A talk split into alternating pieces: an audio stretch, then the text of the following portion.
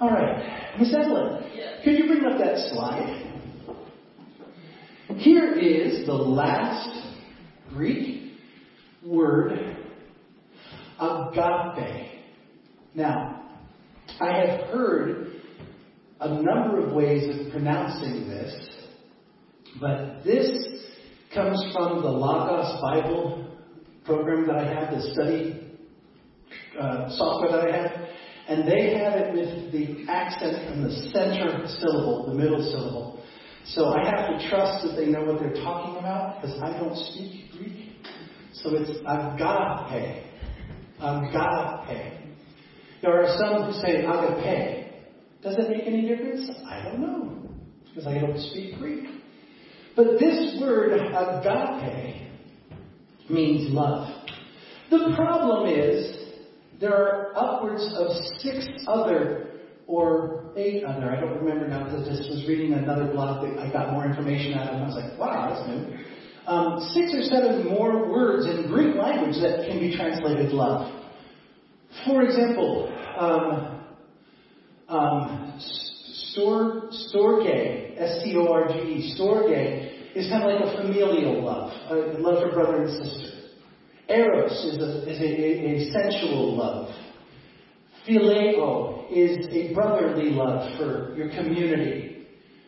Agape is not, is not the same as any of that. One of, the, one of the commentators I was reading said that agape is actually a word that was actually coined for, this, for religious writings because it's not the same as normal human relationships. Agape is selfless love, which is always looking out for the other person. And the other thing that I learned this selfless love that is always looking out for the other person is not an emotion as much as it is a volition. Now, what does that mean in real language? It means you don't feel agape in order to express it. You choose to express agape. And we'll talk more about that in just a little bit. But keep that in mind. Agape is a form of love, a way of relating that is selfless, always concerned about the other, and a willful choice, not an emotion that you cannot control. Does that make sense? Because you can feel love that you can't, that you, sometimes you don't necessarily control feeling love. You know, sometimes you just feel drawn to a person, you feel love for that person, but you can choose agape, and we'll talk about that in just a second. So, trying to understand what is love, trying to understand this idea of, of, of, of, a biblical understanding of love, the very first thing you have to turn to is 1 John. 1 John chapter 4, verses 7 and 8. It simply says, Beloved, let us love one another for love is from God. Whoever loves has been born of God and knows God. Anyone who doesn't love does not know God because God is agape. That's what it says in the Greek. God is agape. So understanding that agape is selfless, always looking for the betterment of the other, a willful choice. How do you understand God in that way? Well, one of the descriptors that I found, and I was sharing with the Bible with the worship team this morning, I've been doing these studies now for nine weeks. I've been reading commentaries about the fruit of the Spirit. And nine weeks ago, which was almost two and a half, almost three months ago, I read some little paragraph that talked about a, way to describe love as a fruit of the Spirit like a prism or like a diamond or like a gemstone.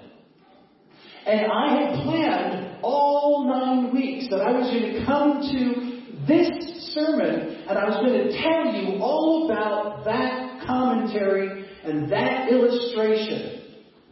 The problem is, I didn't write down the reference nine weeks ago. And I was so aggravated with myself as I was trying to recapture what that said. And I was like, oh. And this morning, now I have to be here at, at 9 o'clock for worship team practice.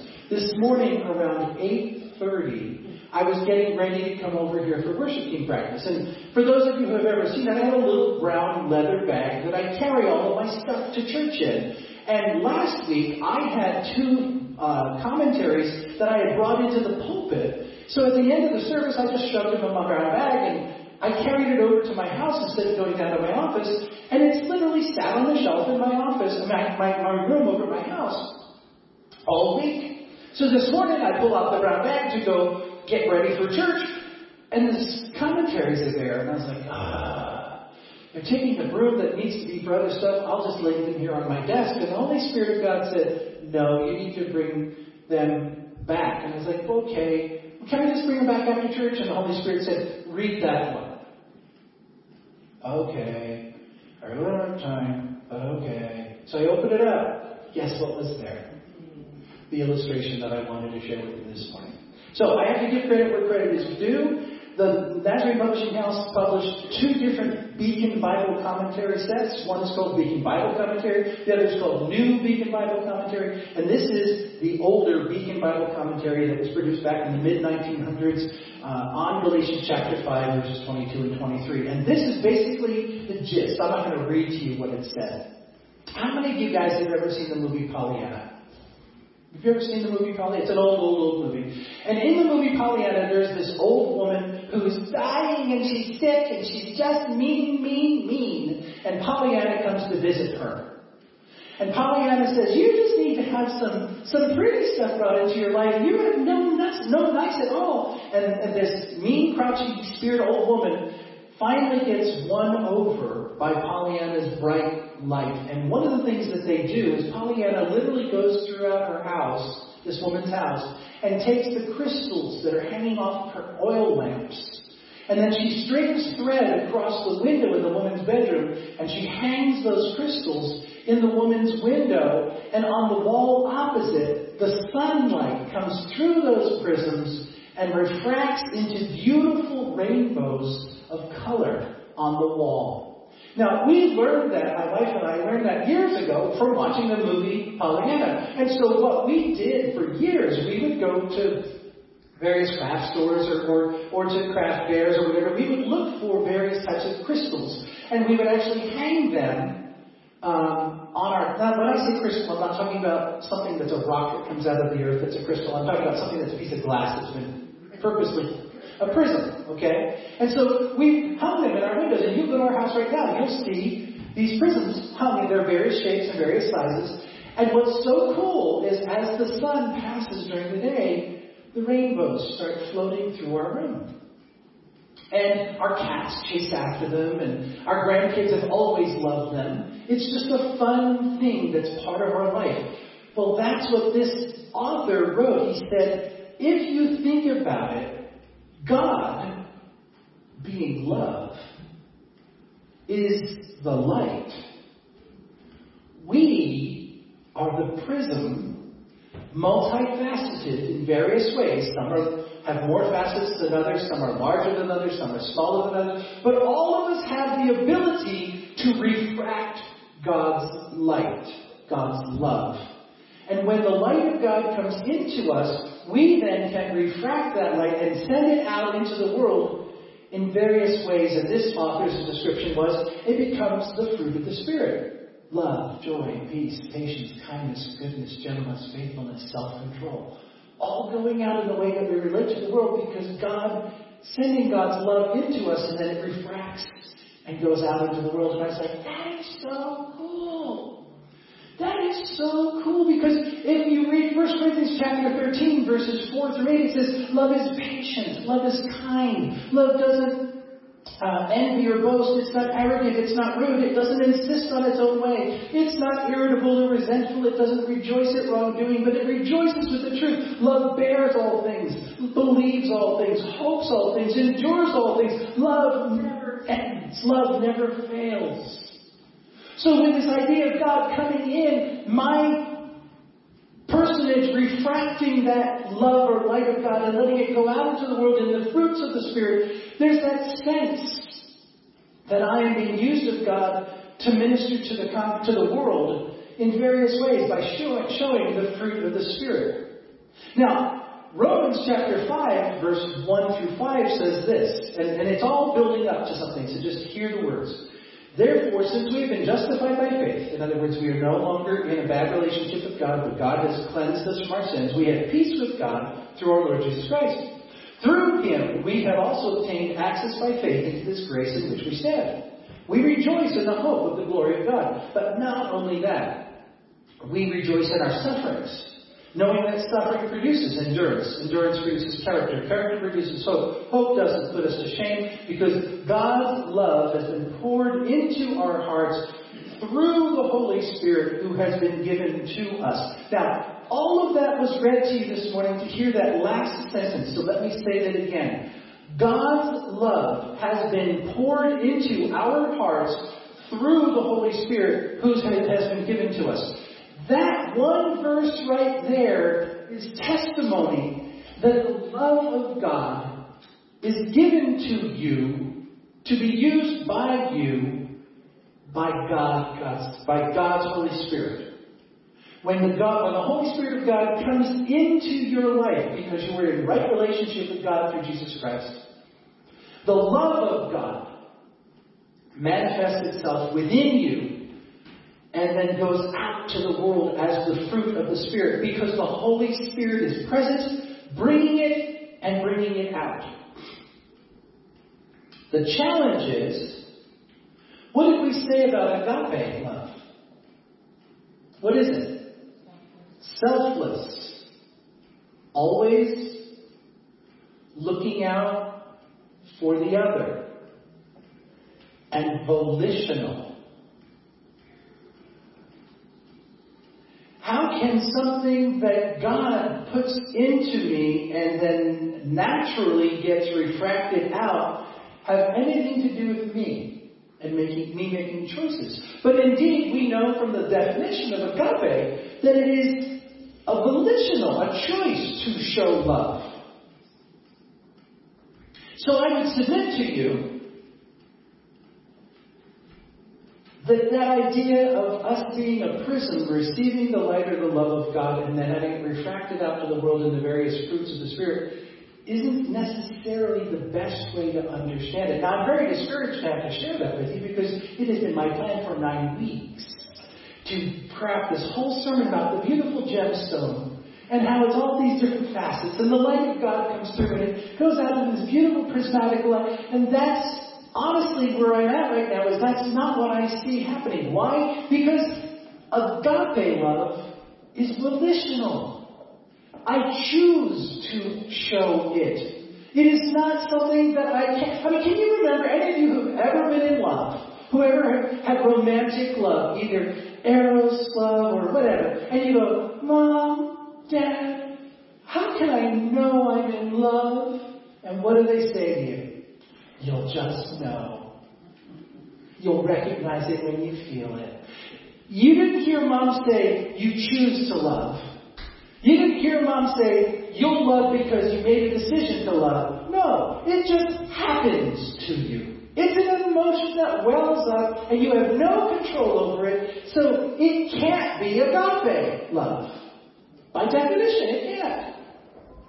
It's another form of love, but remember, I said at the beginning, there's like seven or eight different words in the Greek language to describe love, where in our language we only have one word. So when we're talking about this idea of selfless, always looking out for the other person love that is choice that we make, this idea of a prism refracting the love and light of God kind of falls short. But then God brought me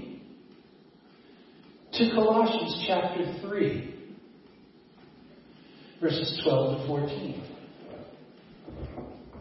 Put on then, as God's chosen ones, holy and beloved, compassionate hearts, kindness, humility, meekness, patience, bearing with one another.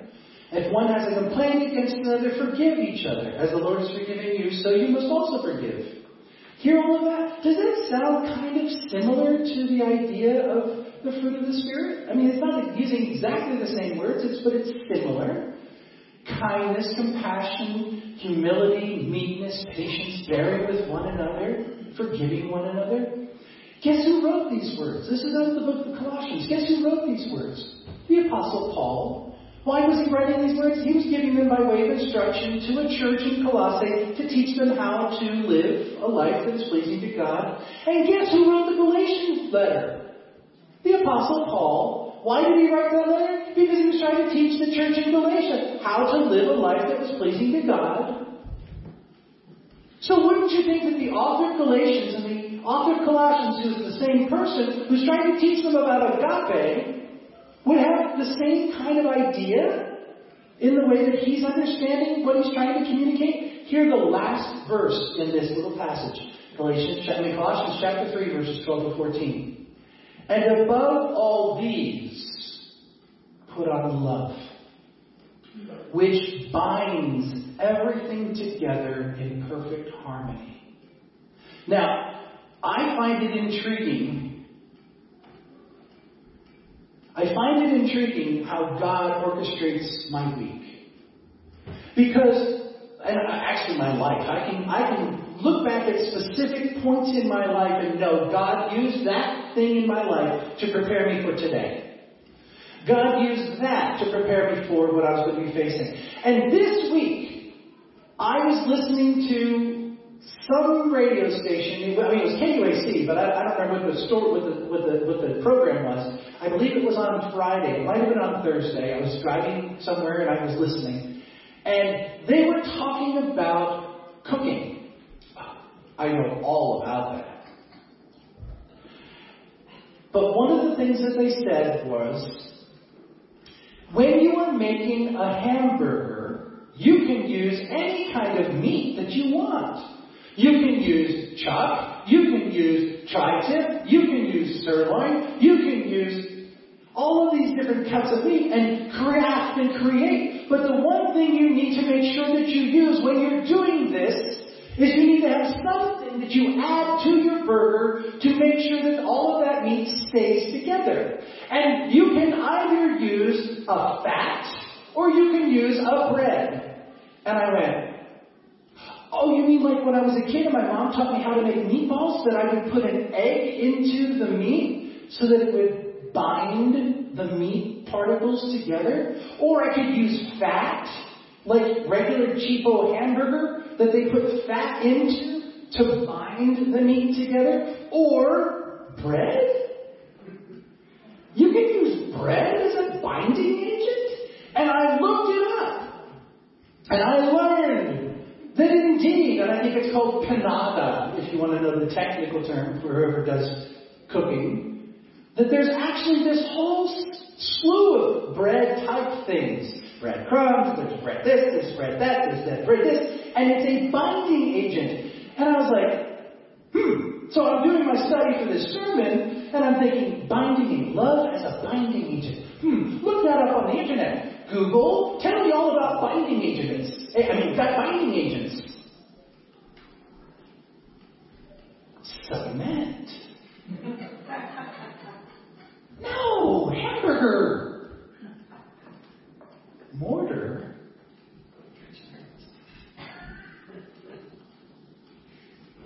Oh. When I was a young Christian, a friend of mine in high school who was a Christian, longer than I, who had known the Lord probably weeks before me, but she was older than the Lord. I came up to her one day and I spoke to her about the fact that she was a Christian now and she needed to stop smoking those cigarettes. And she looked at me and she very lovingly but firmly said, You are not God. God and I are building a wall.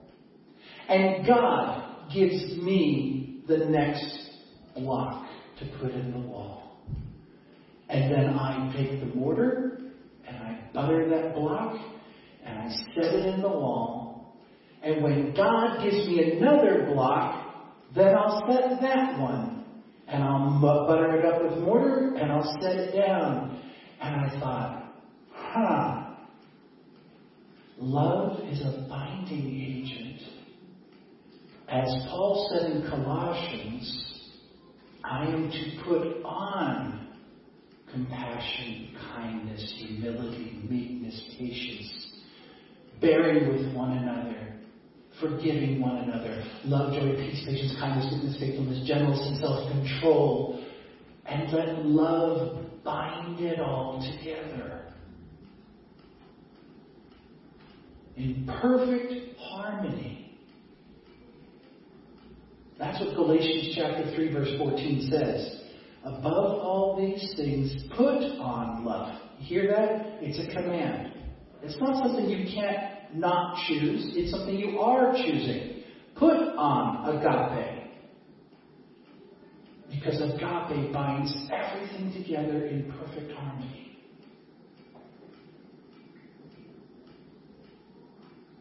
Hmm. You know, when I was uh, a number of years ago, I was in my master's program and I got introduced to some of the, the, the writings about Mother Teresa. For those of you who may not know who she was, Mother Teresa was a, a, a nun who served in Calcutta, Calcutta in India. And what she did, she founded literally a, a convent of nuns, and their whole purpose is to show the love of Christ to the unlovable, the untouchable. Literally holding people who are festering with sores and oozing with pus as they lay dying in the gutters of Calcutta. Loving them in the name of Jesus, being the hands and the feet of Jesus. And if you read or hear anything about Mother Teresa's actions, it was all agape. Selflessly looking out for the betterment of the other, choosing to do it, not forced to do it because of something that they had no control over. They recognized God, well, she recognized, and the nuns who followed her, recognized that God was calling her to show agape love to the people that no one else would love to the people that no one else would touch. The intent was that hopefully they would come to know the love of Jesus and would turn their lives over to Him. But whether they did or whether they didn't, she was still going to love them no matter what. And see, that makes much more sense to me. With this idea that I gave you nine weeks ago that God has given you a leather tool bag and you open up the leather tool bag and as the need approaches, whatever the situation, you reach in and you choose love or joy or peace or patience or kindness or goodness or faithfulness or gentleness or self-control to use it as God, so like a tool that God wants you to use. God has given it to you. God empowered you to use it. But the reality is, is that you still have to choose to put it into place and put it into action. So, using that idea with the understanding that all of these fruit of the Spirit are, if they were blocks that, that were being put into a wall that God was having to build, then love is that mortar, that binding agent that makes it all stick together. So, in all cases, in all ways, whether I'm choosing to show love, joy, peace, patience, kindness, goodness, faithfulness, meekness, humbleness, um, compassion, forgiveness, whatever, it is all being bound together by the love of God, which comes from God, the Holy Spirit, into my life, and then I am basically given a hod filled with the mortar that I scoop up and apply to whatever brick that it is I'm placing in the wall that God is having me build. Does that make more sense than just simply telling you to go love on people? Does that give you the empowerment to follow the command to put love? Let me give you one last thing and then we're done. Now, I have to be careful because this is being recorded and it's going to go out to the internet, so I'm going to try very hard to say things that give you an understanding of what's going on without giving you names, details, etc. Okay? This morning, around 1.10, someone who I have in my life contacted me by text message. And they wrote to me, my father died. I woke up this morning around 3. I was tossing and turning most of the night. I was miserable. I wanted to get up and get a drink, run to the bathroom, whatever, but I just needed to get out of bed for a little bit because I was just tossing and turning. It's 3 o'clock in the morning. Two hours or so after this person had texted me, but I didn't ever see the text. I was sound asleep at 1 o'clock. So I get up, I grab my phone, I go get a drink, I'm looking at the phone, I see the text. It's 3 in the morning. Yes, they live on another part of the world where it's already day for them. I could call right this minute and start talking to them about the fact that their father just died and they've reached out to me. But it's 3 o'clock in the morning my time and I'm supposed to be up at 5 or 6 so I can be ready for church. God, I, I really want to reach out to this person, but I need to be good for my church people too. God, what do I do? I will go back to bed. They don't know that I've seen this text message. I will get up at 7. I will go ahead and contact them then. So that's exactly what I did. And I spent literally an hour texting back and forth, back and forth. Didn't make a phone call. Couldn't do that. I did not have the time at 7 this morning trying to be here in the sanctuary by 9 for a worship team practice. But I wanted to at least give them some time out of my life. And then I told them at the end, I said, listen, I'm heading to the church, but I will call you this afternoon and we'll talk if you need to. They said, of course. Now, they did not know that I didn't get up at 7 and see the text and go, oh my word, and reach out to them immediately. They don't know that. They do now, if they listen to the sermon. And I reflected on that this morning after that was all over with and before I came over here, I thought, how agape was that? Because I was trying to be agape to you guys. I was trying to do what was honoring to my father, but I don't know that I agape my friend.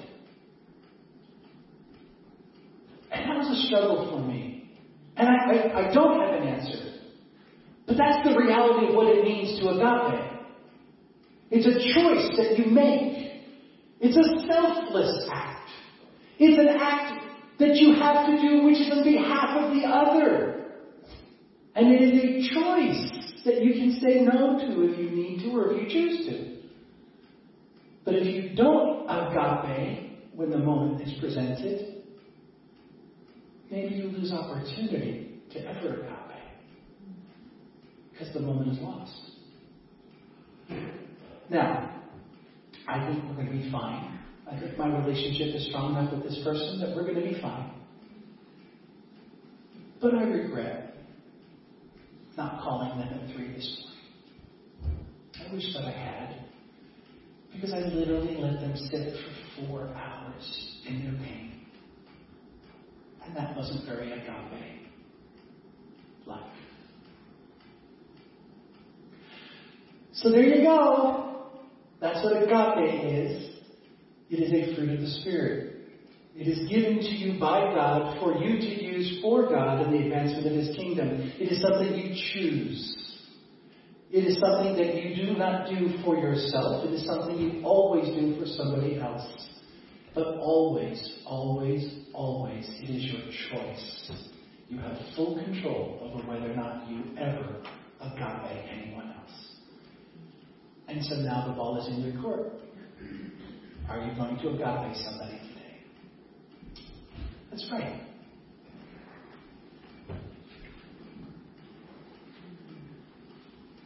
Thank you, God. Thank you for being the source of love. Thank you for giving me love when I don't have it. And thank you for the challenge to love selflessly by choice. Amen.